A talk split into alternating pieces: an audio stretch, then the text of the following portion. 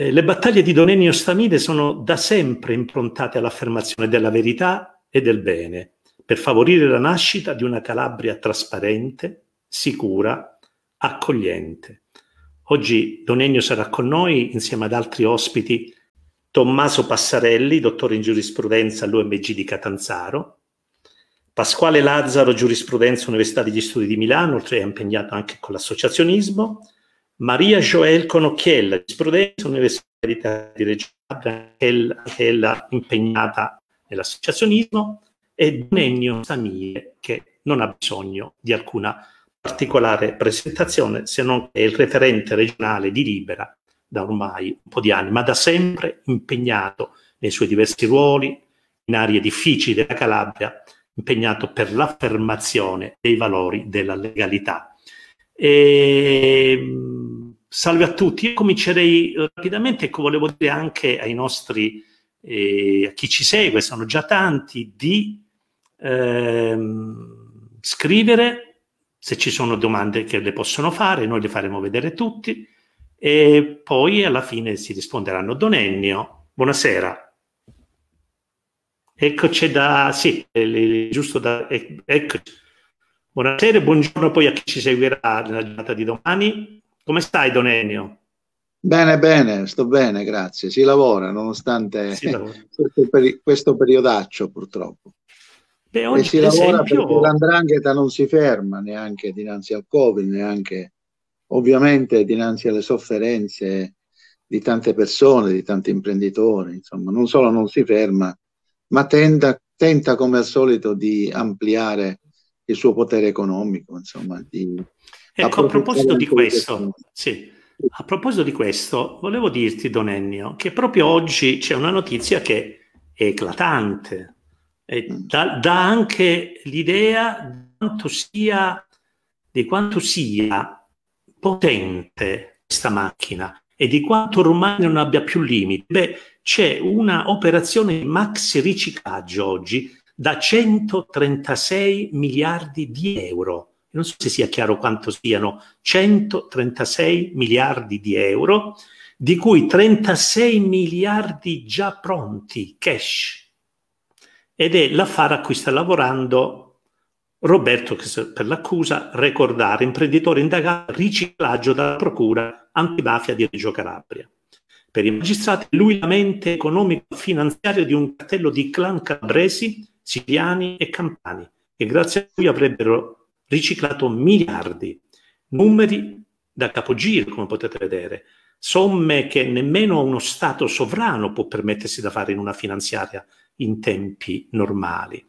Il livello ormai è altissimo, Denennio, tu ti sei occupato sempre di queste cose, ma cifre di questa portata fanno paura e dimostrano di quanto sia ormai una, un qualcosa di enorme, gigantesco, il male con cui noi ci stiamo confrontando e con cui noi eh, dobbiamo combattere una, una battaglia sempre più intima.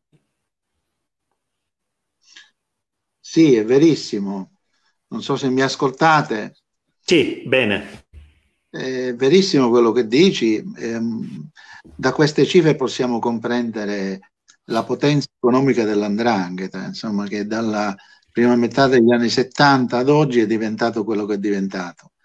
Cioè una delle holding finanziarie, possiamo definirla anche così, più potenti al mondo, perché riesce ad accumulare capitali, soprattutto con lo smercio della cocaina con i cartelli colombiani. Ricordiamo che i cartelli colombiani eh, si, si, sono fidati affidati inizialmente soprattutto all'andrangheta, quindi l'andrangheta è diventata, diciamo così, quella realtà che ha acquisito subito la fiducia dei cartelli colombiani a tal punto che quasi tutta la, la cocaina che viene spacciata in tanti continenti passa attraverso l'andrangheta, ecco perché queste cifre davvero esorbitanti.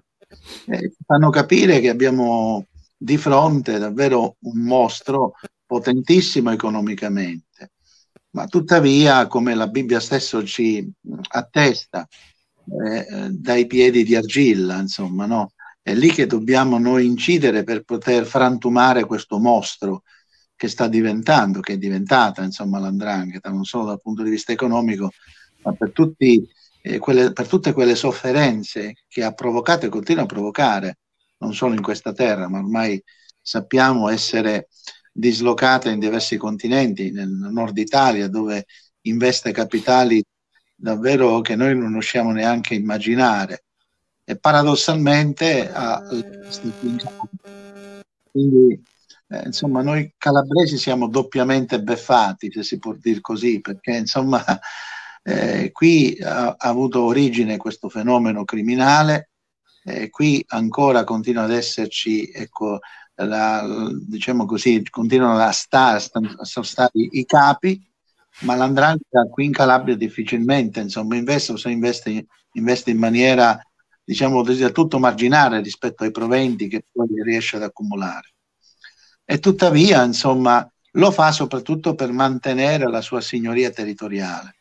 Per cui, ecco, io dicevo, eh, è un mostro dei piedi d'argilla, noi dobbiamo incidere lì dove è debole, eh, dobbiamo cercare di recidere quanto più possibile questo capitale sociale, perché oltre al capitale economico, l'andrangheta, diciamo così, ha un capitale sociale, lo definisco così, sul quale bisogna, eh, come dire, agire con urgenza, insomma, con tutti i mezzi con i quali siamo a disposizione, che abbiamo a disposizione per poter agire. Capitale sociale significano comparaggi, significano padrini, madrine, testimoni di nozze, collusioni, corruzioni. Ecco, questo è il capitale sociale purtroppo dell'andrangheta, che è ben più consolidato rispetto a quello, addirittura anche quello economico, e forse anche più importante, perché quello economico si fonda e si realizza su questo.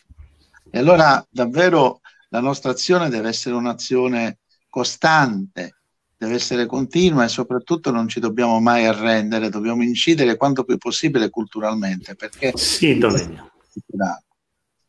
Don Ennio, nel frattempo che io ti faccio giusto una brevissima riflessione, si abba- ecco, abbassare un po' perché così ti vedono tutti bene.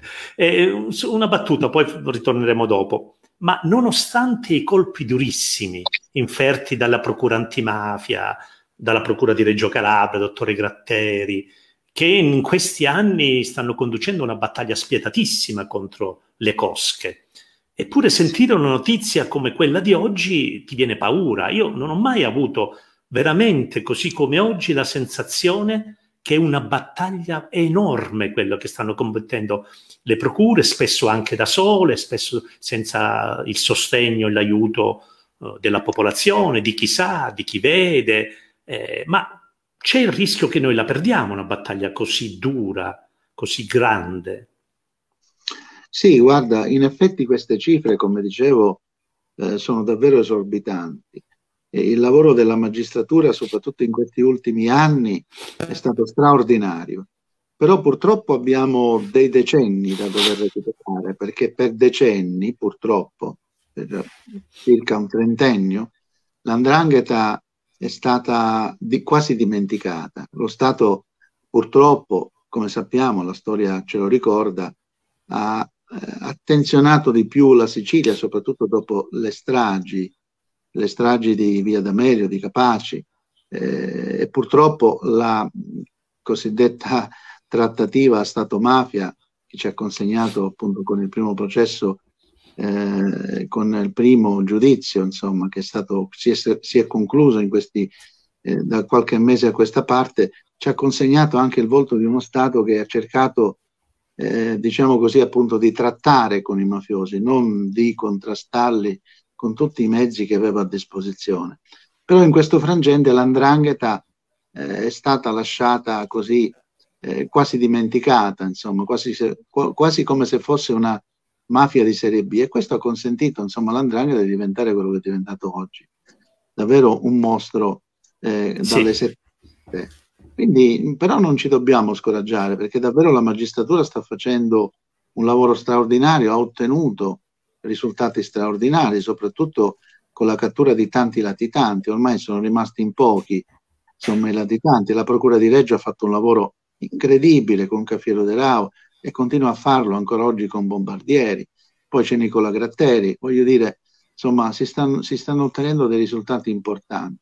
Certo bisogna scuotere le coscienze perché ancora purtroppo c'è tanta omertà insomma ci sono tante persone che sanno e comunque non parlano e ci sono purtroppo troppe collusioni, soprattutto all'interno della politica e della massoneria. Per cui insomma è importante continuare a lavorare in tal senso. Ok, Don Ennio, solo un po' di pazienza, sentiamo i nostri ragazzi, eh, così poi dopo c'è anche qualche domanda per te, poi la facciamo. Pasquale Lazzaro, Pasquale Lazzaro che è un giovane ambientalista, ciao Pasquale, ambientalista, ciao, buonasera Franco. lavora nell'associazionismo anche lui con Idea Libera, studia giurisprudenza a Milano, un ragazzo di Petiglia, Petiglia Policastro, nell'Alto Crotonese, in zone impervie, interne, difficili anche da altri punti di vista. Io sono stato con Don Luigi Ciotti mh, mm, ultimamente, qualche anno fa, ma in tutte le altre iniziative per ricordare Lea Garofalo e il, il dramma di quella povera ragazza.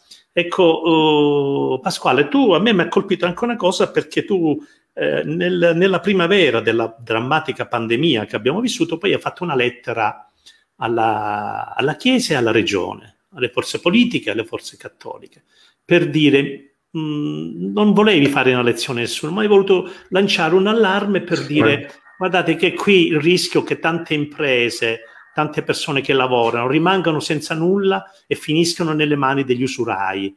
Un allarme che è stato poi lanciato su più livelli. Quindi tu hai avuto questa sensibilità, hai avuto modo anche di riscontrare che questa preoccupazione è stata avvertita, c'è stata una risposta. Ah, certo, innanzitutto ti ringrazio per l'invito, penso sia importante per me e per tanti giovani che adesso stanno, ci stanno anche guardando, peraltro, quindi è, è, è ottimo ecco, invitare e far partecipare i giovani. Um, sì, io scrissi una lettera aperta ehm, al Crotonese, eh, il Crotonese, la testata giornalistica, ehm, ad aprile, il 2 aprile precisamente. Eh, come dicevi tu giustamente, non voleva essere una lezione. Di certo non voglio essere io a fare lezioni alla, alla Chiesa Cattolica piuttosto che alla Regione. Io allora eh, mi rivolsi a, all'ex ormai purtroppo presidente della Regione Calabria, Iole Santelli, e, e dissi appunto che il pericolo eh, dell'usura, il pericolo eh, che gli imprenditori sull'orlo del fallimento eh, di rivolgersi a queste persone, eh, agli usurai appunto, era elevatissimo. E così è stato infatti. Leggevo l'altro giorno una notizia eh, di un imprenditore di Catania, se non erro, ehm, che appunto purtroppo era finito nei guai con questo eh, usuraio, che poi alla fine, diciamocelo chiaramente, è la mafia che favorisce questa liquidità eh, e favoriva eh, questo, questo, prestito con un tasso di interesse che è arrivato al 120%. Ecco, questa è eh, la, la, la, potenza, la forza della mafia che riesce a intrufolarsi anche nelle nostre vite sfruttando le debolezze, sfruttando le debolezze del cittadino, perché effettivamente si, si sapeva, eh, il procuratore della Repubblica eh, Gratteri lo aveva già detto, ecco, quindi non sono stato nemmeno io eh, ad essere lungimirante, semplicemente ho preso la situazione di petto, eh, visto che nessun attivista ne aveva parlato, visto che eh, i giornali davano poca importanza, eh, i media davano poca importanza alla cosa, mi sembrava opportuno parlare, parlare di questo. Ecco, in fin dei conti, infatti, le imprese eh, di mese in mese, praticamente le, le, imprese a rischio crescono sempre di più, i cittadini che fanno la fame sono sempre di più, quindi di fatto c'è un problema grave.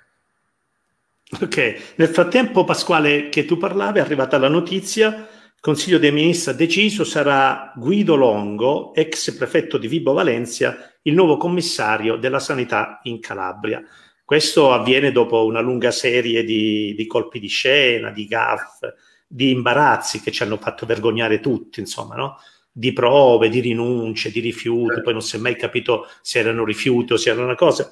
E quindi un prefetto alla guida della, della sanità. Noi speriamo che, che questo sia la volta buona e che si metta fine ad una veramente ad una via crucis, crucis mi capirà Don Ennio, dolorosissima. Ecco Pasquale, un ragazzo come te che, che, deve decidere se rimanere in Calabria o poi andare via, se restare a Petilia o andare fuori. Ecco, l'immagine della Calabria in questi giorni è uscita devastata, Io ho provato vergogna, forse per la prima volta, ma una grande vergogna.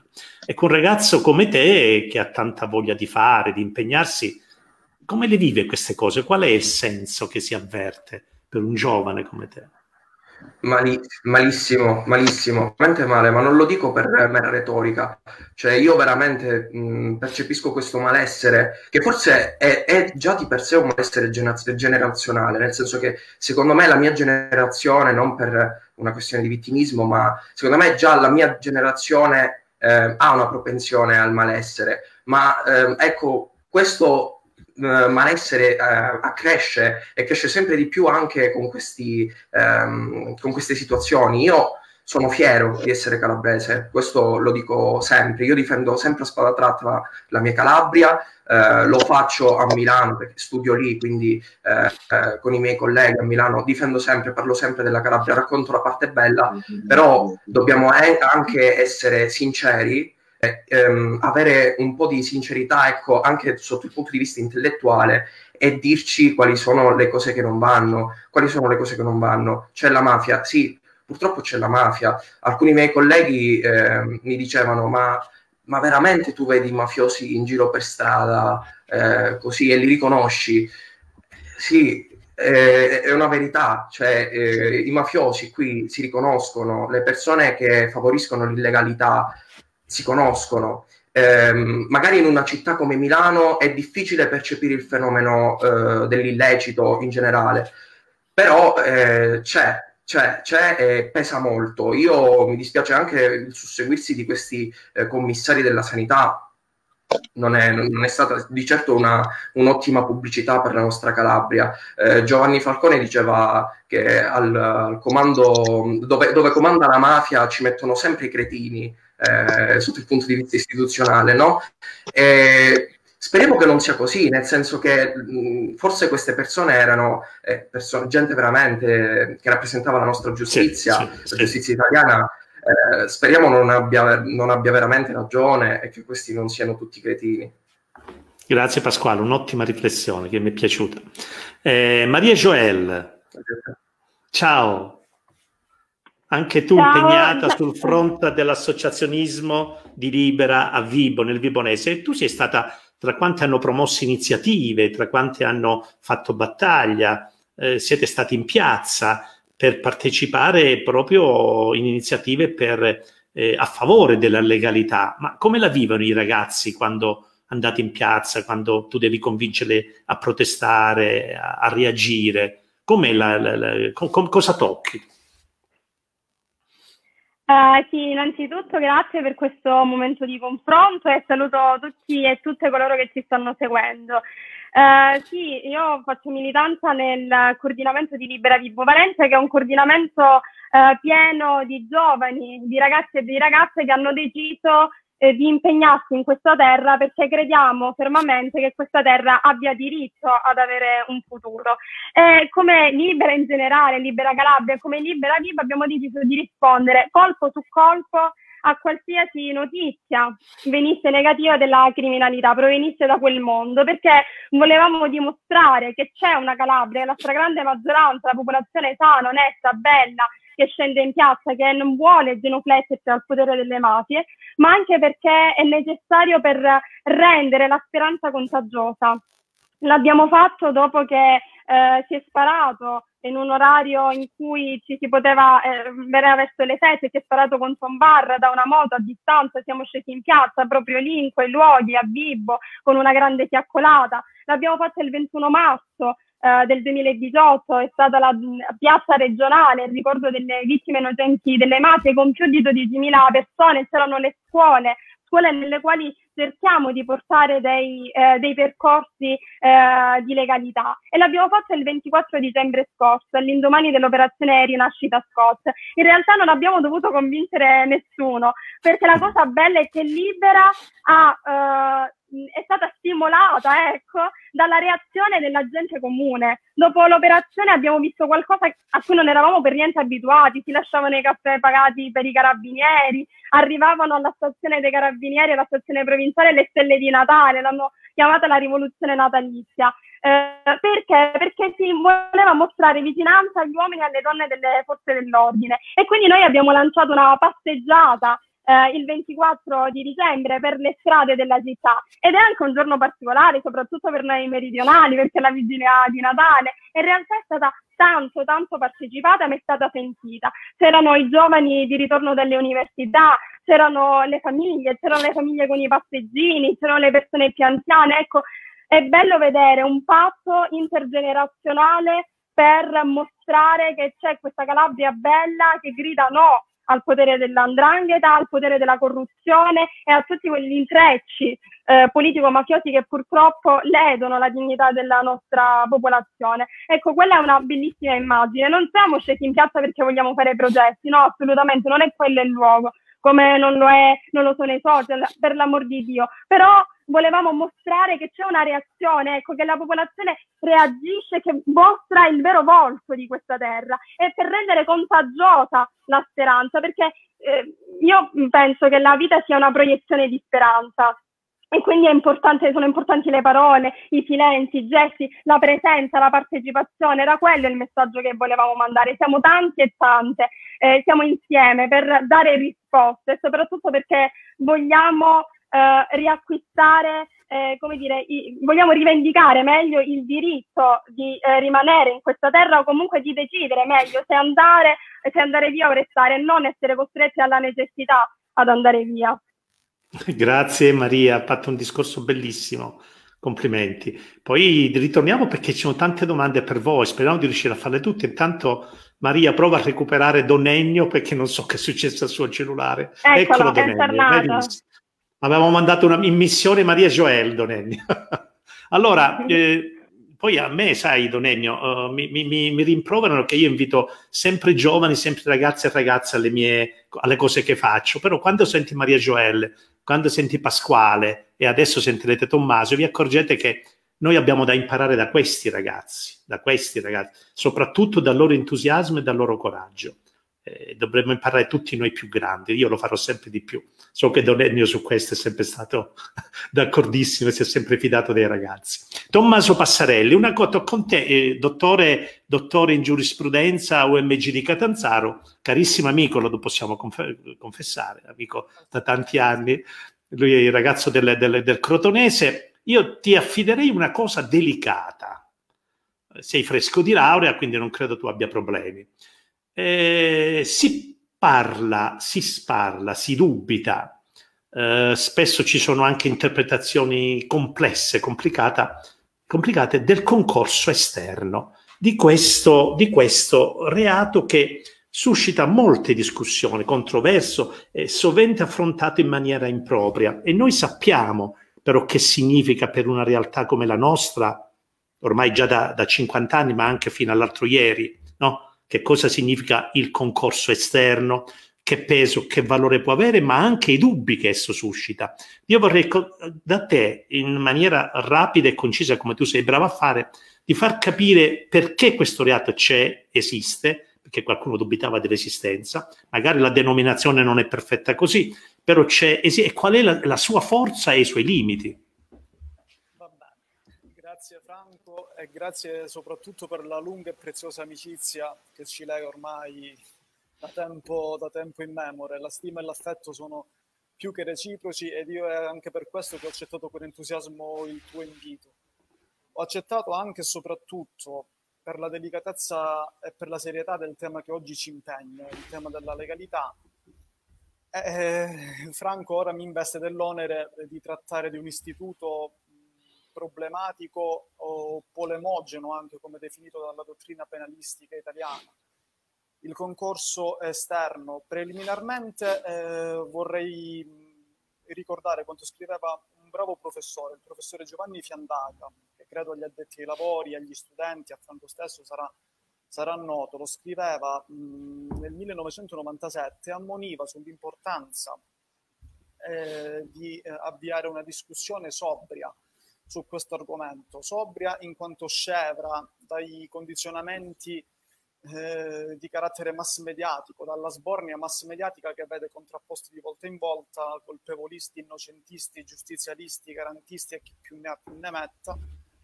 E questo finisce con l'alterare invece il carattere di una discussione tecnico-giuridica già in sé complessa e che investe una realtà che lo è ancora di più. Eh, quindi questa è una breve premessa. che, eh, Ora nel, nel, cuore del problema.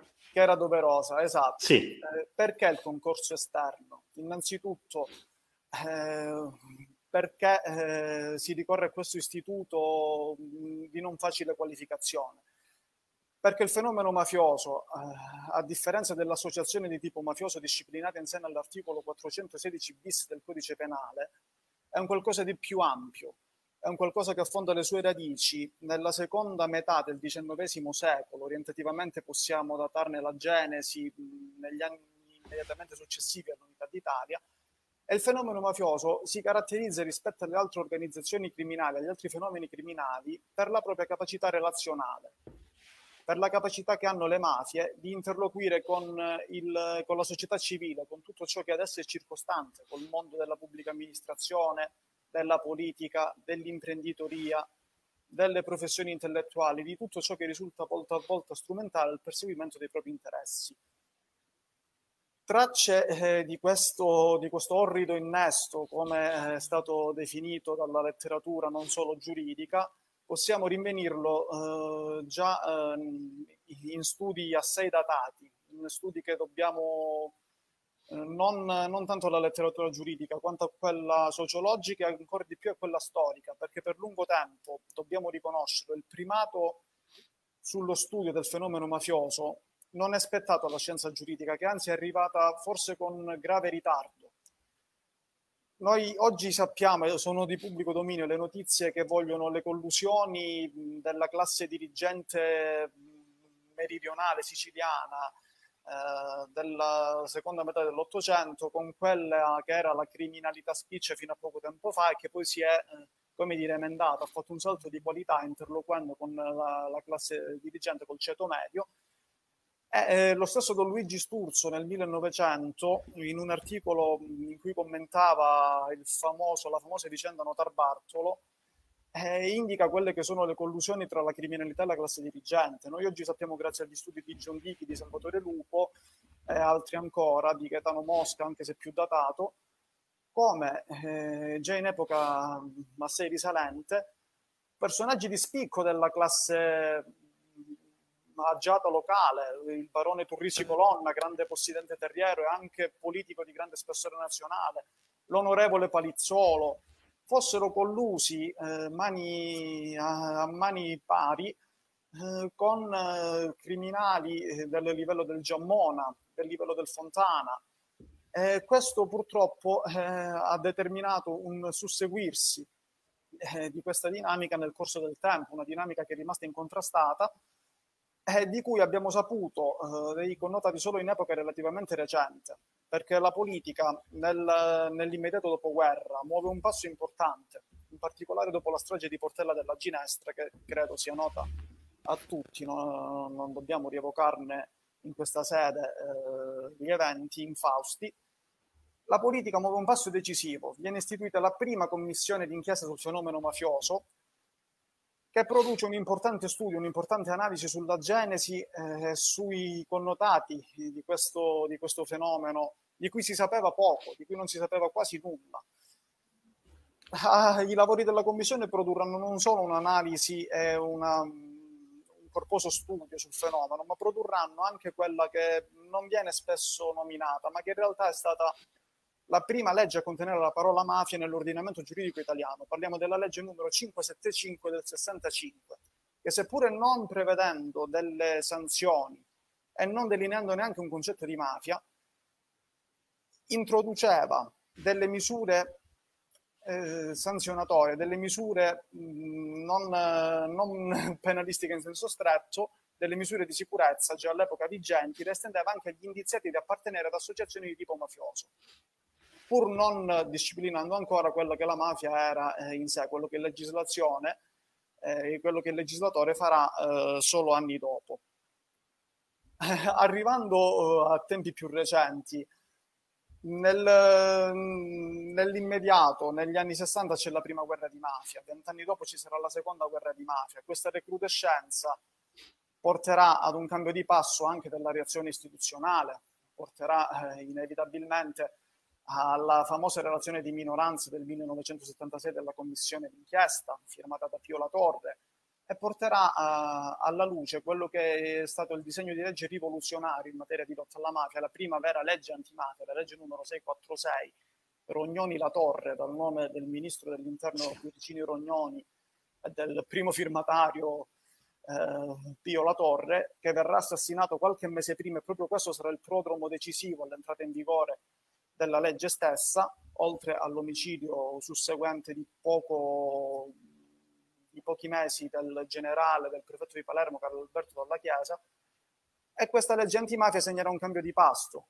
perché eh, oltre ad introdurre il famoso ormai articolo 416 bis del codice penale, che delinea eh, in maniera mh, sufficientemente seria e dettagliata, tassativa, come direbbero i penalisti più autorevoli, eh, quelli che sono i connotati dell'associazione mafiosa, ha introdotto anche un'altra norma che è passata mh, un po' in sordina, che non ha sortito l'effetto sperato, ma che eh, voleva essere, ad avviso di una dottrina non, che ritengo anche maggioritaria, voleva essere una norma di contrasto alle condotte di contiguità mafiosa. L'articolo 513 bis del codice penale che va eh, ad intercettare le condotte di contiguità tra imprenditori e consorterie mafiose, eh, non lo fa nella maniera migliore, molta più fortuna avranno le altre norme sul sequestro e sulla confisca dei beni, introdotte sempre con la stessa legge, ma che segna un momento anche di apertura.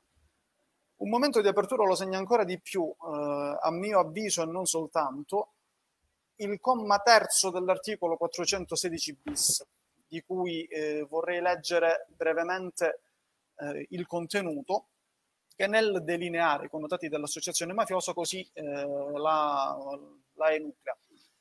L'associazione è di tipo mafioso quando coloro che ne fanno parte si avvalgono della forza di intimidazione, del vincolo associativo e della condizione di assoggettamento e di omertà che ne deriva, per commettere delitti. E fino a qui abbiamo la, uh, la classica associazione che commette delitti, l'associazione per delinquere.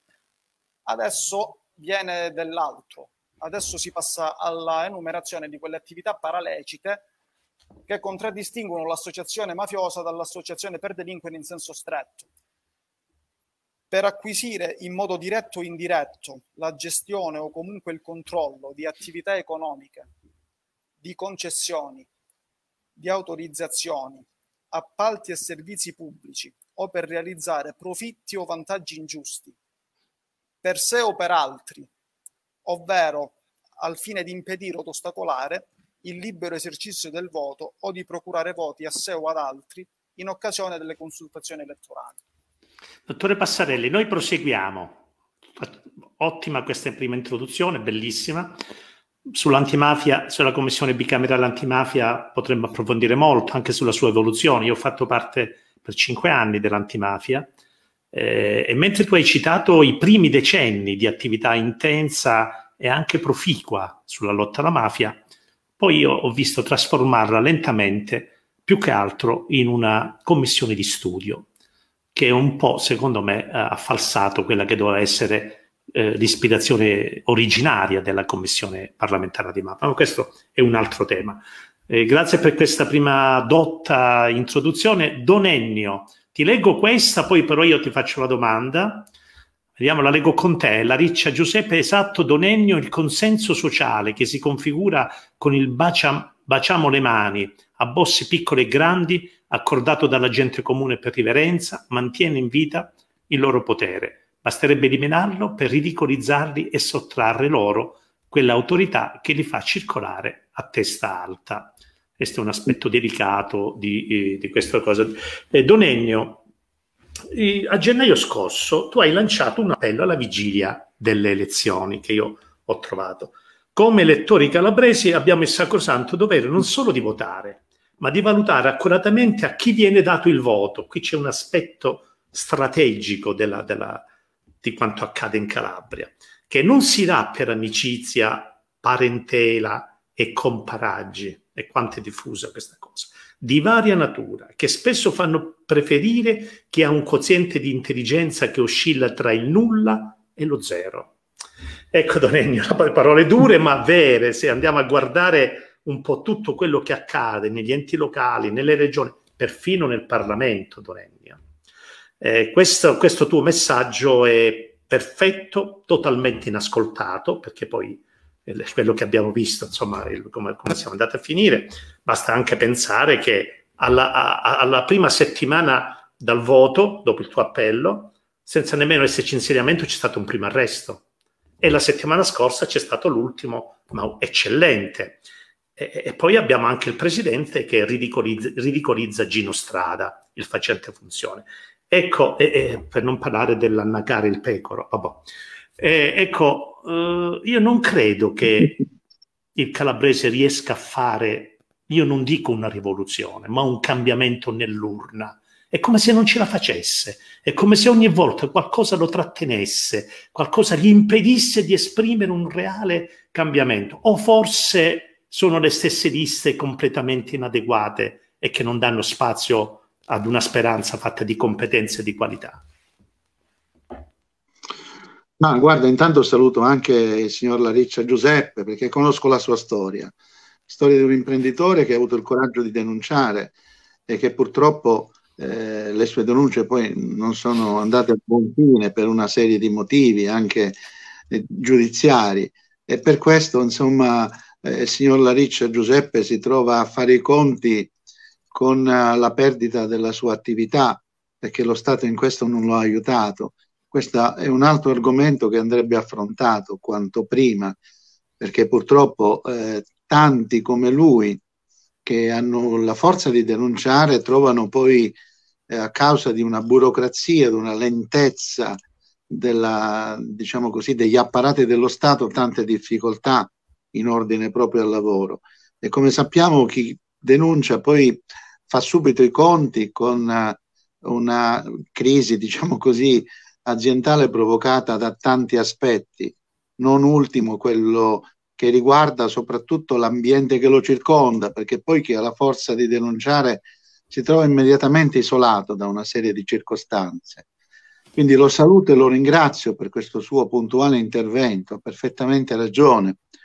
Abbiamo assistito eh, qualche anno fa al baciamano lì a San Luca di quel boss che è stato latitante, che è stato poi arrestato immediatamente subito dopo la sua abitazione con un cittadino che gli va, lo va ad ossequiare baciandogli la mano.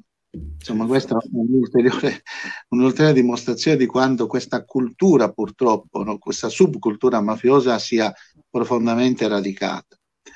E quello che dici tu è un altro argomento di notevolissimo interesse, importante, perché purtroppo la rivoluzione si dovrebbe fare proprio nelle urne, come ci ha insegnato un grande testimone, che è stato Paolo Borsellino, insomma, eh, no?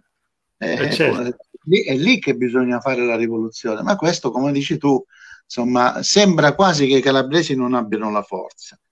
Eh, eh, sì, è vero questo aspetto, perché purtroppo ancora, nonostante tutto, nonostante siano passati ormai tanti anni, non riusciamo a staccarsi, a staccarci, insomma in tanti non riescono a distaccarsi da questo vezzo di dare quel voto per motivi di amicizia, di simpatia, di comparaggio, di quanto altro, senza valutare una serie di, di circostanze oltremodo importanti quando si parla appunto di politica, si parla di impegno per il bene comune.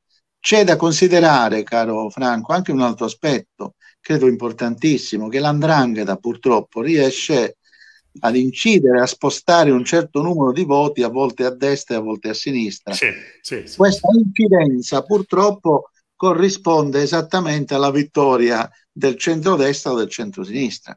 Ancora una volta dunque abbiamo l'urgenza di recuperare questo spazio di libertà che si fa all'interno delle urne. Per cui, ecco, al di là dei toni che sono stati usati poi dal senatore Morra, che sono discutibili, certamente parte di verità lui l'ha espressa quando ha detto che insomma i calabresi poi alla fine scelgono magari persone... l'ha detto male, magari l'ha detto male, però, detto male, però eh, obiettivamente ha detto una verità.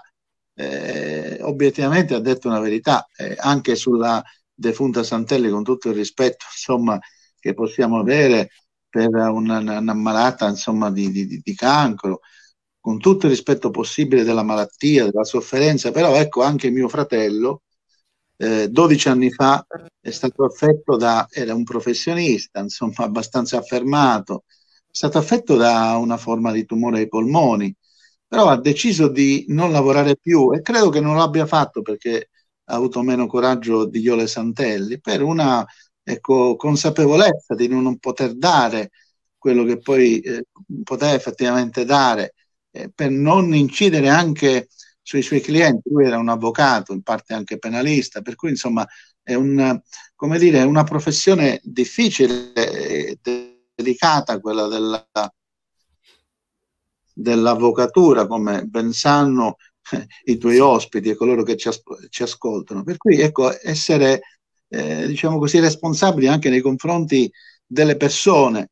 Eh, forse era inopportuna la candidatura di Iole Santelli, ripeto, con tutto il rispetto possibile ed immaginabile che possiamo avere nei confronti di una persona che insomma è sofferente, non vogliamo giudicare le sue intenzioni, ma adesso ci troviamo in un momento davvero difficile, senza presidente della giunta regionale, senza presidente del consiglio eh, eh, regionale della, de, della Calabria, ci troviamo con una sanità totalmente a pezzi, insomma, ci troviamo fino ad oggi, fino a qualche ora fa, addirittura senza commissario, ci troviamo con una commissaria, con una manager dell'Asper qui di Cosenza, la Bettellini, che insomma Abbiamo perso Donennio. Abbiamo perso Donennio. Eh, speriamo di recuperarlo presto. Mi Donennio, sentite? ci sei? Ecco, ora sì, ora sì, sì. Siamo arrivati alla ecco. commissaria dell'ASP di Cosenza, poi ti abbiamo perso. Sì, la commissaria dell'ASP di Cosenza, diciamo, di cui l'operato è molto discutibile, il cui operato è molto discutibile. Ecco, per una, serie, per una serie di motivi che poi se abbiamo tempo vi andrò ad indicare, però voglio dire, insomma, ci troviamo con tanti ospedali che sono stati dismessi, 13 ospedali in tutte le province e ci troviamo adesso a dover ricorrere agli ospedali da campo. Ci troviamo con un solo centro capace di processare i tamponi qui a Cosenza, all'Annunziata, un solo centro con una popolazione di 780.000 abitanti. Tu sai bene quanto eh, sia vasta la provincia di Cosenza, caro Franco.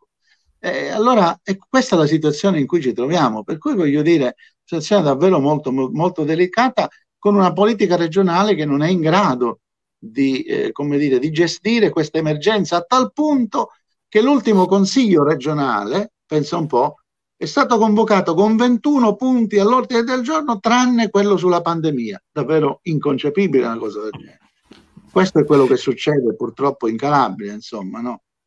Comunque ritorneremo zona arancione insieme a Piemonte e Lombardia da domenica, deciso oggi, deciderà questa sera il governo, che non significa secondo me affrontare con leggerezza quello che accade in Calabria, Donenio, perché noi continuiamo ad avere ospedali che non sono più in grado di ricoverare, eh, posti in terapia intensiva annunciati 200, 300, 400, ospedali da campo che dovevano essere di Cosenza pronta a novembre, forse a dicembre, e 15 ospedali, 16 ospedali che rimangono inutilizzati e poi si immaginano fantomatici nuove sedi, sedi da ristrutturare. Cioè eh, l'impressione è che sì, si è allentato il contagio, ma era normale, siamo tutti chiusi, il 70% non esce di casa, è normale, anzi in realtà, ma il dramma mh, nella sua interezza della sanità esiste tutto e nella sanità, tu ce lo insegni Donennio, c'è si insinua la corruzione più vasta che possa mai essere esistita. Noi non sappiamo il debito, si parla di uno, ma forse sono due i miliardi di debiti della sanità e a Reggio Calabria sono state denunciate fatture pagate due o tre volte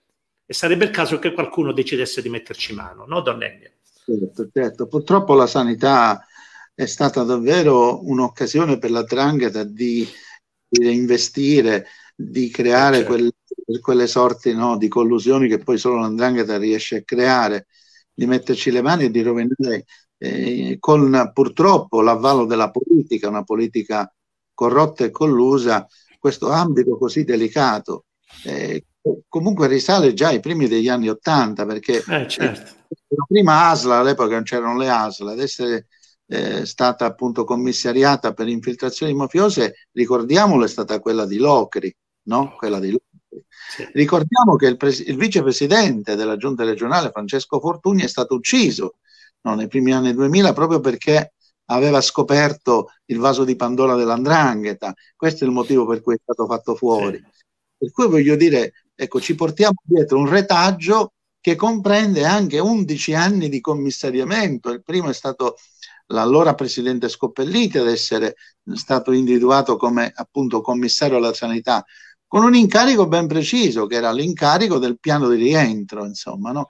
Da lì esatto. inizia, inizia, poi ecco questo, eh, questo taglio incondizionato con addirittura 5.800 posti in meno nell'ambito sanitario tra medici, paramedici, eccetera, eccetera, che sono stati appunto tagliati qui in Calabria. E, quindi, e il deficit è cresciuto, e il deficit è cresciuto. Bravissimo, è il, de- il deficit è cresciuto che, che, è una cosa davvero inconcepibile. Assurdo, inconcepibile quello che è. Chiudono gli ospedali, tagliano il personale e il debito cresce. È una cosa, solo in Calabria c'è un miracolo, davvero, no? anche che moltiplicazione dei pani e dei pesci. Qui insomma, davvero come dice Crozza, eh, il Messia a posto di venire a Catanzaro come davvero con una battuta geniale, insomma, al posto di venire a Catanzaro ha preferito andare a Ponzio Pilato, insomma, no? prendendo certo. in giro il nostro presidente facente funzioni, no? eh, Nino Spilli che davvero farebbe meglio a tacere perché ci fa fare delle figure incredibili, no? incredibili. L'importanza della Calabria, secondo lui, sarebbe appunto il fatto, è dato dal fatto che eh, la Calabria è terza in ordine alfabetico. Pensate un po' l'importanza. È un risultato, eh. Ti immagini se ci chiamavamo con la Z, ha ragione. Se iniziamo con la Z... Eh. Poi siamo, siamo, ultimi in tutto, però l'importante Vabbè, no, è che Non importa. Don Enni, alla fine, alla conclusione, così facciamo brevemente un giro con i ragazzi, le chiederò dei rapporti fra Chiesa e mafia in Calabria, della svolta che ha dato Papa, Fran- Papa Francesco, ma per primo Giovanni Paolo II, con quel discorso fortissimo, duro, che fece in Sicilia e poi tutto il resto. Quindi eh, chiudiamo anche su questo aspetto che tu sai che cosa comporta purtroppo anche in Calabria alcune connivenze e complicità. Eh, eh Pasquale, c'è per te, questo sempre Giuseppe il dottor Lazzaro, è necessario precisare che per i grandi lindrangheta qui in Calabria non c'è più niente da spremere, perché, poiché essenzialmente non ci sono più imprenditori, imprenditori in grado di pagare una tangente. Gli imprenditori indranghetisti sono plurilaureati, parlano fluentemente inglese, cinese e tedesco e sanno che cosa è lo spread. Quindi hanno scelto la globalizzazione della tangente. Se la politica non crea un'immagine di uno Stato, di una regione che può garantire chi si oppone all'andrangheta, poi continua dopo, ma il senso è vero. Purtroppo è vero quello che dice Giuseppe Lariccia. È vero, sì. Eh, poco fa, scusami Franco, mi, mi permetto sì, di dire una cosa. Poco vai. fa, quando, sì. ho fatto, quando, ho fatto, l'intervento, ehm, ho parlato dei mafiosi che si vedono per strada, ho omesso una cosa importante, perché adesso ci sono sì. i cosiddetti colletti bianchi, cioè ormai la mafia si è mimetizzata nella società, ormai è difficile individuare il mafioso, perché non è più con con la coppola e, e, il fucile, no? non è più in quel modo il mafioso, cioè è un imprenditore, sono imprenditori, avvocati, grandi, anche economisti, eh? attenzione. Eh, per ciò che dice eh, giustamente nel commento il signore eh, giustissimo, giustissimo, per cui io eh, sostengo, sono un fervente sostenitore dell'abolizione del contante, ma questa è un'altra storia, diciamo. Certo. Si aprirebbe una parentesi troppo grande.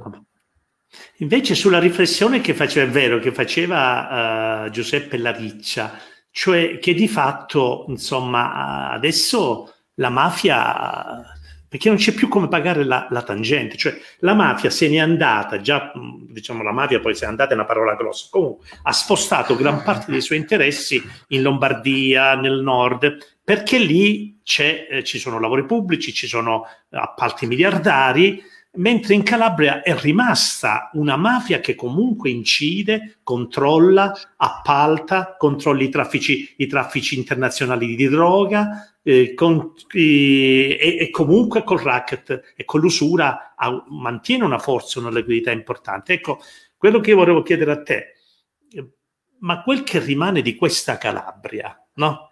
Abbiamo detto molto è andato via, gli imprenditori eh, grossi non ci sono più, ma questo comporta anche una trasformazione di mentalità sia nella popolazione ma sia nella mafia stessa, perché la Calabria sta cambiando e purtroppo non in meglio. No, Pasquale, cioè io su questo volevo una tua breve riflessione. Certamente, allora sì, sicuramente culturalmente eh, stiamo cambiando stiamo cambiando tutto, l'assetto eh, totale sta cambiando perché mh, quando si spostano gli equilibri, si spostano tutti gli equilibri in senso più eh, generico. Se la mafia sposta i suoi interessi, si spostano anche interessi sociali e culturali. Questo eh, è normale. Bisognerebbe stirpare il male alla radice. Mh, però, ripeto, se, eh, come dicevate giustamente voi, come accennava anche Don Ennio, se abbiamo il presidente del consiglio regionale che viene arrestato per un, un'inchiesta che è veramente vergognosa, e poi eh, apriamo parentesi, l'abbiamo votato noi Tallini, eh, quindi è giusto dire che i cittadini purtroppo si scelgono e si meritano il ceto dirigente che votano, eh, questo è giusto.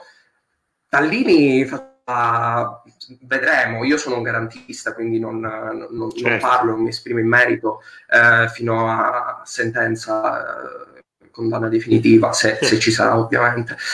Um, per quanto riguarda la torno al discorso, chiudo parentesi, torno al discorso culturale. Eh, noi dobbiamo avere il coraggio di restare, però eh, vedevo un commento poco fa di un ragazzo che è la Calabria a mandarci via. Io sono andato a Milano, ma non perché mi piace stare lontano dai miei genitori. Io mi sto godendo questi giorni qui in, di lockdown insieme ai miei genitori eh, e mi fa molto piacere. Però sono, sono, sicuro che a gennaio, ad esempio, io dovrò partire di nuovo eh, perché i miei interessi sono lì, eh, dovrò studiare lì io, ma sono stato obbligato a intraprendere questa scelta. E, mh, quindi se ci saranno, se continueranno ad esserci persone come Tallini, perché comunque i trascorsi di Tallini li conosciamo, quindi eh, su questo eh, non vi sono dubbi, se continueranno a restare i mafiosi, loro si prenderanno la Calabria, loro la gestiranno come, come, vorranno, così come succede dagli anni 60, dagli anni 60 in poi, quando c'è stato il cosiddetto periodo della Golden Age. Eh, il Nord Italia ha avuto un boom eh, eh sul piano dell'industrializzazione incredibile, mentre il Sud Italia è rimasto quello che è rimasto perché c'era la mafia a soffocare, anche con le mazzette, le tangenti, che purtroppo una volta eh, erano quelle che erano, adesso ci, so, ci, sono ancora. Ricordiamo l'imprenditore di Palermo che ha denunciato, ha avuto il coraggio di denunciare l'altra volta ehm, e di cogliere con le mani nel sacco quei mafiosi lì Ok, Pasquale. Noi, grazie, grazie per la riflessione. E su una cosa hai ragione, ma l'accennava anche Donegno, lo dicevo io all'inizio. Gli elettori devono cominciare a prendersi un bel po' di responsabilità, perché il voto alla regione è con la preferenza. La preferenza si scrive con una matita nome e cognome, in un'urna, in una cabina dove non ti vede nessuno e chi sono certe persone che mandiamo nei comuni, facciamo sindaci, facciamo consiglieri regionali, eccetera, lo sappiamo tutti, lo sappiamo tutti. Quindi la responsabilità, prima, prima, la politica che sceglie, purtroppo li candida, secondo il cittadino che vota, perché non c'è scusa che tenga, le liste non sono bloccate. Questa cosa lo dobbiamo dire ad alta voce, la responsabilità i cittadini devono Giusto. cominciarsela a prendere senza paura perché non vi vede nessuno, se non noi né rivoluzioni, come dice Borsellino, ma nemmeno facciamo nulla, ci teniamo lo status quo e moriamo come rischiamo di morire. Eh, eh, acceleriamo perché siamo, abbiamo fatto quasi un'ora e c'è tanta gente che ci segue. Maria Joelle, tu stai facendo anche un'opera importante nelle scuole, no? Perché parli con i ragazzi, eh, nella formazione in contesti complessi come quelli in cui viviamo, come dove vivi tu, ma vedi tutta la Calabria. Ecco, che esperienza che è questa nelle scuole a parlare di mafia, di legalità, di impegno? Cioè, com- come si vive? Una, tra l'altro tu sei pure una ragazza, non è che non sei piccolina, ma sei una ragazza. Eppure combatti, gridi, urla, vai a sentire e a parlare con i ragazzini nelle scuole. Eh, sì, come Libera Calabria sono tantissimi i percorsi che si fanno nelle scuole, noi come coordinamento, come gruppo, non io, ma tutto il gruppo che c'è, che saluto tutte le ragazze e ragazzi perché sicuramente ci stanno seguendo, abbiamo deciso eh, che il pilastro fondante del nostro impegno debba essere quello all'interno delle scuole. E devo dire, prima si è detto, eh, stiamo cambiando in peggio, è dura cambiare, ma in realtà secondo me eh, si iniziano piano piano a vedere degli anticorpi sani. Se noi abbiamo in questa terra gli anticorpi per costruire dell'altro, eh, non è semplice, il percorso è duro, però l'esperienza che porto come coordinamento è quella per esempio eh, di scuole che mh, prima erano un po' restie, ma con le quali adesso abbiamo dei rapporti eh, attivi, costanti, eh, dove riusciamo a creare delle, eh, veramente delle piccole grandi rivoluzioni. C'è questa scuola, questo piccolo territorio che purtroppo è noto anche alle cronache per uh, vicende uh, non molto belle, uh, perché ci sono stati degli arresti, ci sono stati dei, è stato interessato di una faida. Eh, eppure quella, la scuola di quel territorio ha avuto degli insegnanti coraggiosissimi che ci hanno dato carta bianca e in questa scuola, eh, dopo tre anni di percorso, c'è questo grande murale con scritto contro tutte le mafie, con un albero bellissimo, con i nomi, sono delle farfalle, con i nomi dei bambini vittime innocenti delle mafie. Ecco, io penso che nella narrazione che si dà della Calabria, e questo libro ce, ce lo insegna, è importante certo denunciare le cose che non vanno perché sono tante, la terra contraddittoria vittoria dalle mille problematiche, dalle mille fragilità, dei mille limiti, però anche per noi serve raccontare quelle esperienze positive di risveglio delle coscienze che ci sono e il lavoro che si fa nelle scuole che facciamo come Libra ma che fanno tantissime associazioni per parlare di cittadinanza attiva è di estrema importanza. L'anno scorso l'anno scorso, adesso c'è quest'anno che purtroppo a causa del Covid è un po' un tabù. Prima che scoppiasse la pandemia avevamo deciso di portare eh, nelle scuole la questione di genere, raccontare delle donne che si stanno ribellando, che si sono ribellate e che si stanno liber- ribellando adesso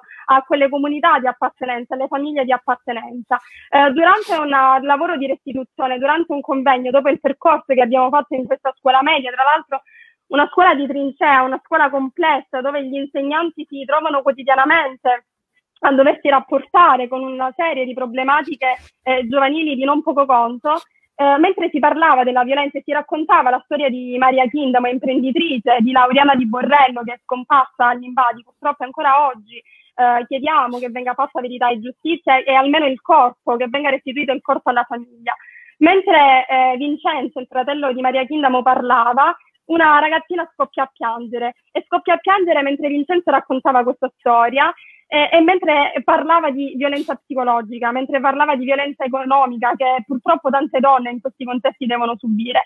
La, la ragazzina in questione eh, ha una storia difficile, proviene da una famiglia difficile. Ecco l'importanza, perché in quella ragazzina probabilmente abbiamo generato un dubbio e, e, su questo dobbiamo puntare, mostrare che il potere delle mafie, il potere dell'andrangheta è un potere vacuo, eh, demitizzare, come leggevo prima un commento, demitizzare, sì, demitizzare eh, l'andrangheta, demitizzare i boss, i signorotti del paese e raccontare storie di libertà, storie di imprenditori, storie di donne, storie delle vittime innocenti delle mafie devono essere il nostro patrimonio per far sì che ci sia questa rivoluzione culturale e che quell'indignazione che noi adesso abbiamo è palpabile soprattutto in questi giorni, vista la questione sanitaria, possa, come dicevate prima, tramutarsi però un impegno nel momento in cui si prende quella famosa matita in mano e si va, uh, e si va nelle urne. Ho raccontato una storia brevissima che solitamente raccontiamo nelle scuole proprio per far capire l'importanza della cultura, anche perché quando ci sono degli arresti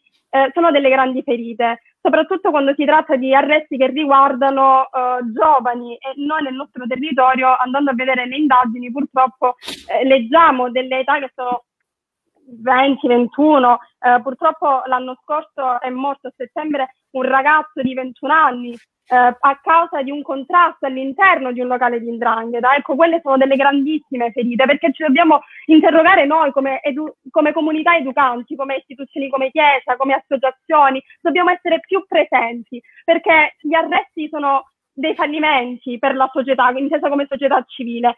Serve più presenza, è maggiore perché è importante la repressione, certo, ma serve anche la presenza della comunità e riscoprirci comunità. E raccontiamo sempre eh, questa storia di Giussi Pesce. Giussi Pesce, collaboratrice di giustizia, eh, decide di intraprendere un cammino diverso per affrancarsi, per liberare se stessa e per, per, amore dei suoi figli. E quando viene spostata in località protetta, il bambino è piccolino, ha un figlio maschio, a questo bambino viene regalato un peluche vestito da carabiniere.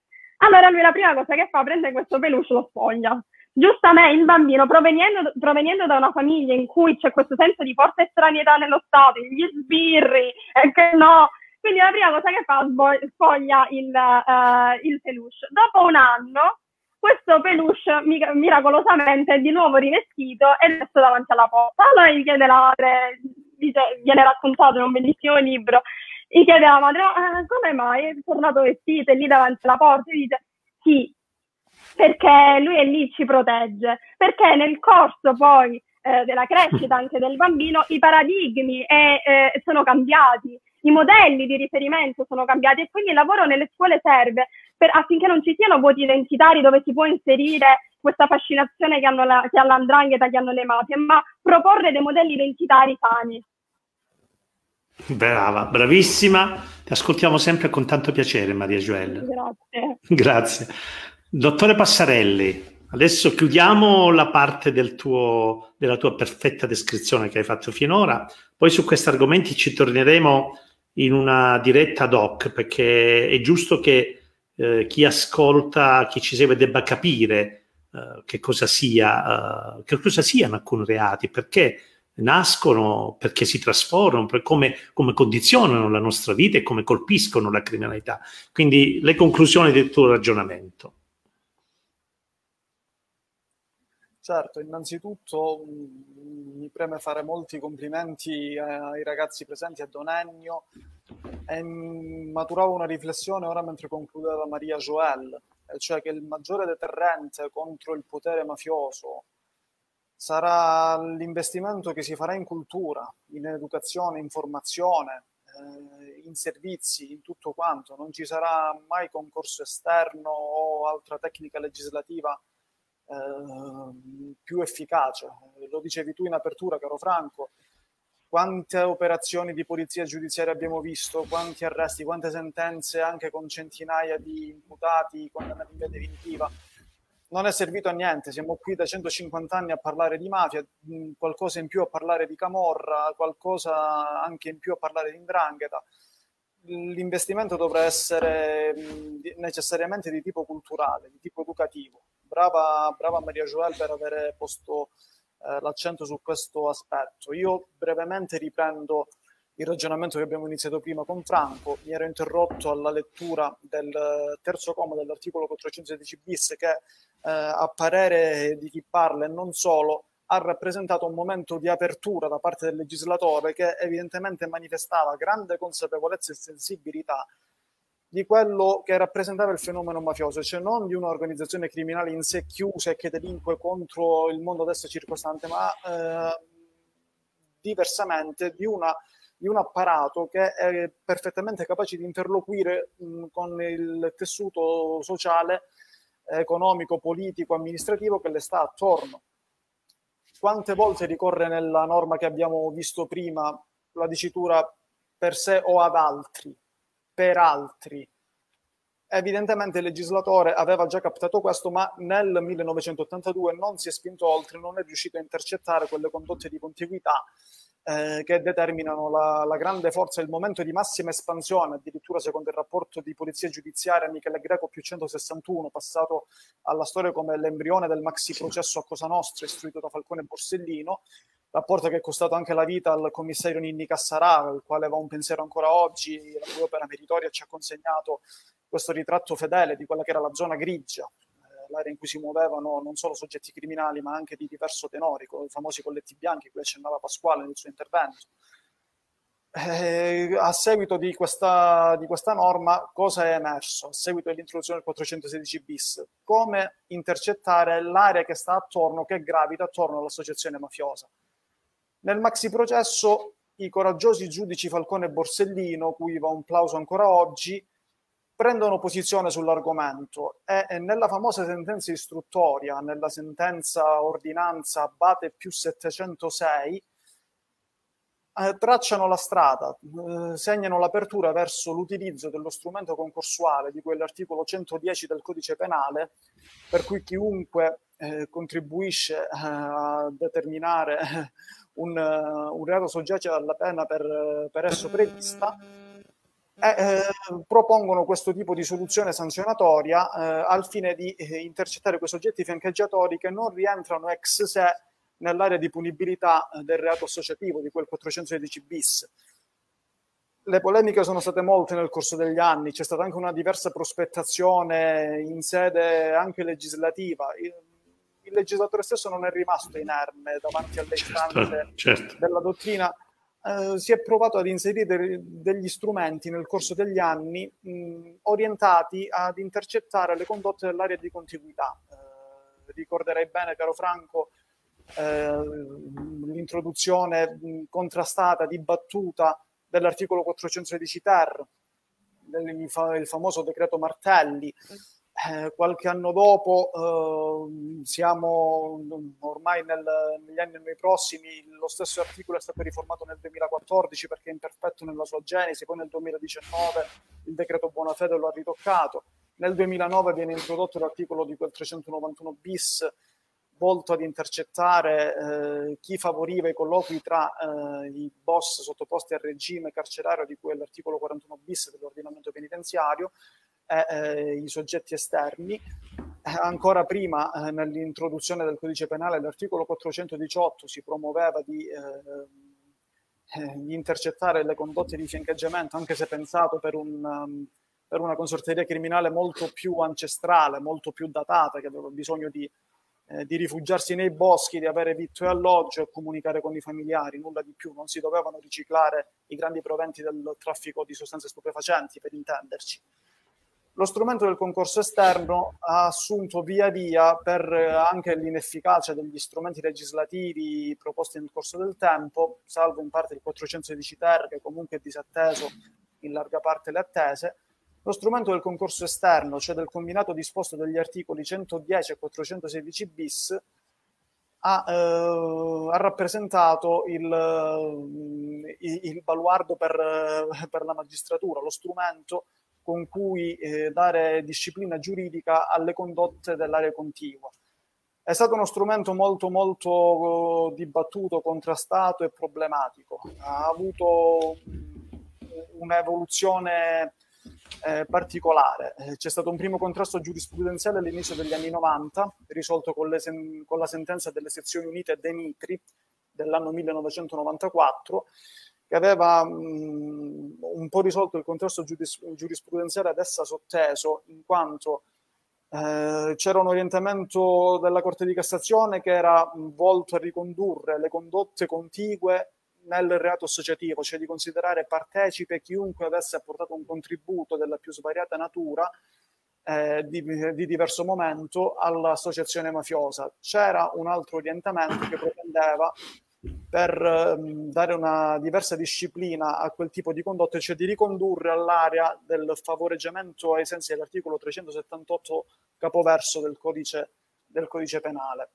Le sezioni unite, ehm, al contrario di quanto, di quanto si pensa anche in alta sede, vedremo da qui a breve cosa ha detto la CEDU nel 2015 nella sentenza contrada, le sezioni unite del 94 Dimitri non hanno introdotto alcun reato di tipo giurisprudenziale, hanno solamente preso posizione su una, su una questione già esistente in giurisprudenza e hanno sancito la perfetta configurabilità, seppure in termini che sono stati poi riveduti e corretti dalla giurisprudenza successiva, hanno comunque le sezioni unite dei Mitri eh, stabilito la configurabilità del concorso esterno nell'associazione mafiosa, seppure delineando una figura del concorrente esterno eh, che sarà sconfessata da lì a qualche anno. Cioè il concorrente esterno veniva individuato come in quel soggetto che va a colmare un temporaneo vuoto di potere, ma entra in gioco in una fase in cui l'associazione mafiosa attraversa una fase di fibrillazione, testualmente, della sua fisiologia. Eh, vuol dire che il concorrente esterno a quel punto è chiamato ad apportare un tale contributo da diventare quasi il salvatore della patria, per dirla con le parole del, del mio maestro. Anche in punto di elemento soggettivo, mh, sezioni unite dei mitri non fanno un, un'opera definitiva, nel senso che tracciano un dolo generico, un dolo eh, che poi sarà ripetuto dalle sezioni unite carnevale, il dolo di apportare un contributo disinteressandosi del perseguimento del programma associativo, il che lasciava molto, eh, molto perplessi, eh, sia in dottrina che in giurisprudenza di merito, e veniva anche prospettata una diversa imputazione a titolo titolo specifico, ma solo qualora la condotta si fosse andata a legare a quella del singolo associato e non a quella dell'associazione. Successivamente, infatti, eh, ci sarà anche poi sull'elemento soggettivo la, sentenza, la prima sentenza Mannino del 95, che però lascerà i connotati del, strutturali del, dell'istituto pressoché inalterati. Nel 2003 eh, si arriva alla sentenza Carnevale, il famoso giudice ammazza sentenze, noto, noto alle cronache, che eh, rivedrà un po' eh, l'assetto, eh, introducendo un criterio che sarà dirimente, il criterio della cosiddetta affectio societatis. Cosa è da intendersi per affectio societatis? La, il criterio dell'adesione al programma criminoso, alle sorti dell'associazione per delinquere di tipo mafioso. Viene eh, considerato partecipe, quindi organico e quindi inserito stabilmente nell'organigramma associativo quel soggetto che è dotato di affectio societatis, cioè quel soggetto che nel quotidiano eh, fa parte stabilmente di quell'associazione. Al contrario, viene considerato come concorrente esterno quel soggetto che, eh, seppure eh, in punto di elemento soggettivo, si propone di realizzare anche solo parzialmente il programma criminoso con volontà e coscienza, dando un contributo cosiddetto causalmente rilevante a quella che è la vita dell'associazione, se è privo di affectio societatis, cioè se eh, eh, è consapevole che il suo contributo lì nasce e lì finisce, è considerato come un soggetto che concorre dall'esterno. Naturalmente non, non è, è, le sorti di, di, questa nuova ricostruzione sì. non, sono state, non, sono state, tanto felici, tant'è che da lì, eh, da lì a breve, eh, due anni dopo, nuovamente le sezioni unite eh, si pronunceranno, questa volta in via definitiva, con la sentenza famosa Mannino del 2005, eh, estensore il giudice Giovanni Canzio, famoso sì, sì, padre della sentenza francese, che introdurrà un criterio che seppure nella struttura comunque mostrerà di condividere tanto della sentenza carnevale, tuttavia introdurrà un criterio probatorio molto rigoroso, molto esigente, che darà il là a a nuove distorsioni nell'applicazione dell'istituto, soprattutto nella giurisprudenza di merito, introdurre il criterio della valutazione ex post factum, dell'incidenza causale del contributo sempre volontario e consapevole del soggetto esterno su quella che è il, conserv- che è il rafforzamento o la conservazione dell'organigramma societario. Ok. Io se, sei, sì. io se sei d'accordo concluderei dopo, perché sì. l'ultimo passaggio che voglio affrontare è relativo alla sentenza CEDU, eh, però avrò bisogno eh, di e, lo, e approfondiamo però domanda dopo domanda alla nuova cosa. Ti richiamo, ti richiamo, grazie, perché sei stato dotto e devo dirti graditissimo dai commenti che io ricevo. È tornato Donennio, grazie. Donennio, perché chiudiamo, questa finora è una cosa lunghissima, guardate, un'ora e un quarto, un'ora e venti. Don Ennio, allora gli ultimi tre papi, non italiani, sarà un caso, gli ultimi tre papi, un, un polacco, un tedesco e un argentino, un argentino esprimono parole durissime, senza precedenti, e schierano la Chiesa in maniera netta e inequivocabile contro la mafia.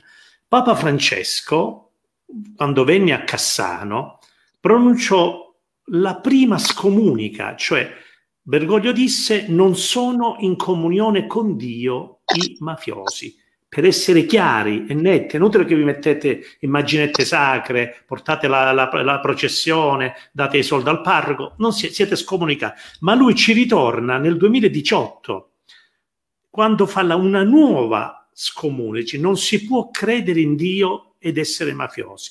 Lo aveva fatto Benedetto XVI nel, 2000, Benedetto XVI, eh, nel 2010, quando eh, accusò nuovamente i mafiosi e invitò i fedeli, i cristiani, la Chiesa a non aver paura di contrastare il male. E poi il, l'intervento durissimo di un Papa Giovanni Paolo che in quel giorno era irriconoscibile, mi pare fosse nella Valle dei Templi, Don Ennio, no? Ed era l'epoca delle stragi di mafia, ed era il 93, e lui fece un attacco durissimo e violentissimo, il primo di un Papa, contro la Chiesa. Quindi questo significa che ha dato forza a voi, Donenni, a quei sacerdoti, a quei preti di periferia, a quei preti che tutti i giorni conoscono e subiscono eh, cosa significa contrastare la mafia e tolgono ogni scusa ed ogni eh, equivoco alla, ai fedeli, ai sacerdoti, eh, che si possa tollerare in una comunità cristiana la presenza dei mafiosi. Io ricordo, e chiudo, una, una, l'arcivescovo allora di Crotone, parlo di 30 anni fa, era un ragazzino giornalista crotonese, eh, Giuseppe Agostino, che mise mani, prendendosi oltretutto minacce, fu protetto, a quell'istituto, quel, non è un istituto, lo dico in maniera laica, della, dei, dei compari e dei testimoni delle cresime, dei padrini e arrivò a vietarli, provocando uno scandalo nella diocesi ed ebbe coraggio, fu un vescovo coraggioso. Poi abbiamo avuto anche altri vescovi, soprattutto nella Locride, le ricorderete. Ecco, quindi la Chiesa fortemente schierata, Don Elio, finalmente, no? Beh, Deo sì, finalmente. Deo grazie, diciamo così. Ma vedo dalle citazioni sì. molto puntuali che hai studiato, Franco, Studio questo sempre, mi fa piacere. Però... sì, sì. No, a parte la battuta, ehm, ovviamente insomma quelli che hai citato sono interventi molto puntuali da parte dei papi. Sì, Io purtroppo vi devo lasciare perché ho un'altra riunione sì. incombente. Brevemente un riferimento a quello che tu hai citato, soprattutto a Giovanni Paolo II, che era sì nella Valle dei Templi, ma quella sua, diciamo così, quel suo alzare il tono della voce in maniera davvero irriconoscibile contro i mafiosi era dovuto al fatto che prima di quel discorso lui era andato a trovare i genitori di, del giudice eh, ragazzino, no, non so no. se ne avete mai sentito parlare. Non era... Eh, no, Scopelliti, eh, no, Scopelliti era praticamente è eh, stato ucciso, Scopelliti sì. era stato ucciso dalla, mh, mm, sì, sì, sì. dall'andrangheta, sempre in quegli anni lì, dall'andrangheta per fare, alla mafia siciliana, per fare esatto. un favore alla mafia siciliana. Sì, sì, sì, sì. sì. Questo, dopo la, per la fine sì, sì, della guerra di Ndrangheta, ma di questo ne parleremo. Ah, Rosario Livatino, Livatino, Rosario Livatino. Rosario Livatino. Io volevo dire li, Livatino, scusami, ho sbagliato proprio.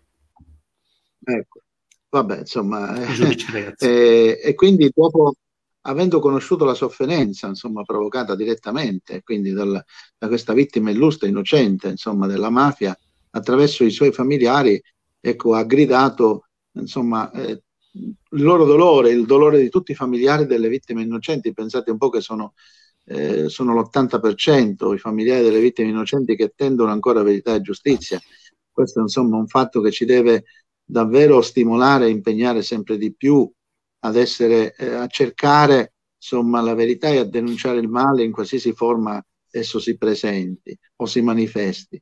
Eh, devo dire che insomma anche la Chiesa calabrese, eh, dopo alcuni eh, esempi come quello che hai citato tu di Monsignor Agostino negli anni Ottanta, quando ancora insomma, non c'era questo impegno eh, più puntuale da parte di... Esatto. Eh, la Chiesa calabrese è arrivata finalmente a promulgare un documento importante per una nuova evangelizzazione della pietà popolare che risale a cinque anni fa, se non ricordo male, attraverso il quale finalmente è stato definitivamente insomma, eh, indicato che i padrini e le madrine insomma, non debbono avere collusioni eh, né né sentenze, evidentemente né sentenze di condanna per 416 bis, ma neanche ecco, collusioni, amicizie varie, quindi vicinanze con questo fenomeno criminale. Questo è importante perché purtroppo è quello che dicevo all'inizio, no? si tratta di recidere il capitale sociale e que- di questo abbiamo urgente bisogno per frenare questo mostro che si chiama Andrangheta. Ci ritorneremo, adesso vade- davvero vi sì, devo lasciare. Grazie ci ritorneremo. Grazie soprattutto ai tuoi ospiti, questi ragazzi straordinari, saluto, mi, mi perdoneranno gli altri, ma Maria Joel con grande affetto, la ringrazio per il suo Grazie Don Ennio, noi ci torneremo, ci devi promettere che torniamo su queste cose. Volentieri, volentieri, grazie. Grazie, io rimango solo due minuti con i ragazzi perché vi devo ringraziare veramente. Guardate, abbiamo fatto un'ora e mezza che è volato, siamo stati subissati da, da messaggi pubblici, devo dire anche privati. Io devo ringraziare Giuseppe Lariccia, non sono riuscito a leggere tutto, ma ci ha dato delle testimonianze bellissime un uomo coraggioso, un uomo che, eh, voglio dire, ha pagato sulla sua pelle cosa significhi eh, lottare contro, contro l'andrangheta, contro le mafie. Eh, volevo ringraziare Pasquale. Pasquale, grazie, sei stato bravo, puntuale. Eh, questa è una terra difficile, ma mi raccomando, dovete, resi- dovete resistere, Pasquale. Senz'altro, grazie a te e grazie anche a Maria Gioella e Tommaso che e, insomma e, mi complimento con loro soprattutto. Ci, ci vogliono più ragazzi con, con, più coraggio che si mettano in gioco soprattutto Bravo. che ci mettono la faccia. Grazie Pasquale. Maria Gioelli grazie anche a te per l'impegno e per l'entusiasmo che ci metti. Hai colpito molti dei nostri, dei nostri ascoltatori di chi ci ha seguito che ti hanno scritto anche dei messaggi grazie mille, grazie mille a te, saluto anch'io tutti gli altri, è stata una bellissima iniziativa e La speriamo replichiamo. di poter costruire qualcosa sì. speriamo presto. Anche. E grazie. Speriamo sì, presto. Ciao, gra- ciao. Tommaso, Buona grazie serata. a te, hai fatto delle lezioni bellissime. Eh, devo dire, ti, hanno- ti abbiamo ascoltato, con, ci voleva un'ora per ascoltarti, ma qui i tempi non lo consentono, ma grazie. Mi dispiace di essere stato incontinente No, e ancora anzi. di più di non aver potuto rispondere alla domanda che mi era stata posta. Se non sbaglio, me l'avevi mandata. Vai al volo, se ti ricordi, in un minuto. Eh, sì, mi si chiedeva un intervento legislativo sulla Sì. tangente, connotato da necessità e urgenza. La mia risposta è no, non per denegare giustizia, attenzione, comprendo la domanda e comprendo anche chi ha vissuto sulla propria pelle quello che mi scriveva il commentatore. Però attenzione, quando il legislatore ha prodotto la cosiddetta legislazione dell'emergenza in situazioni di fibrillazione, di guerra, di confusione, ha fatto sempre male. Quegli strumenti che Come, dicevamo come in questi periodi, no? gli strumenti come il 416 ter, come il 391 bis, applicazione giurisprudenziale zero, quelli non servono a niente. Serve applicare forse più eh, l'apparato normativo vigente quando è fatto bene. Chiudo suggerendo la circostanza aggravante di cui è l'articolo 416 bis numero 1, già articolo 7 della legge 203 del 91, che ritengo, parere mio e non solo, essere la norma chiave nella lotta alla contiguità mafiosa. Grazie. Perfetto, grazie, grazie. E io chiudo, chiudo con un- due righe di un, di un bellissimo poemetto di Leonida Repaci, famosissimo, quando fu il giorno della Calabria, quando descrive la bellezza di questa terra, che io la, la- lo leggo dappertutto, è bellissimo, e poi anche i mali, che purtroppo nel momento in cui il creatore si addormenta, dopo aver finito quest'opera meravigliosa della Calabria, purtroppo il diavolo entra e mette dentro, sporca l'opera, la sporca la macchia, però poi conclude Repaci, questi mali, e li dice anche quali erano, criminalità organizzata, illegalità, eccetera, eccetera, terremoti, carestie, epidemie, questi mali non impediranno alla Calabria di essere come il creatore l'ha voluta. La sua felicità sarà raggiunta con più sudore. Ecco tutti. E poi in dialetto, credo vibonese, utta faiurno che notte è fatta. Una notte che già contiene l'albore del giorno. Leonida Repaci. Questa è la speranza di ragazzi come voi e di tutti quelli che credono in una Calabria migliore. Grazie a tutti.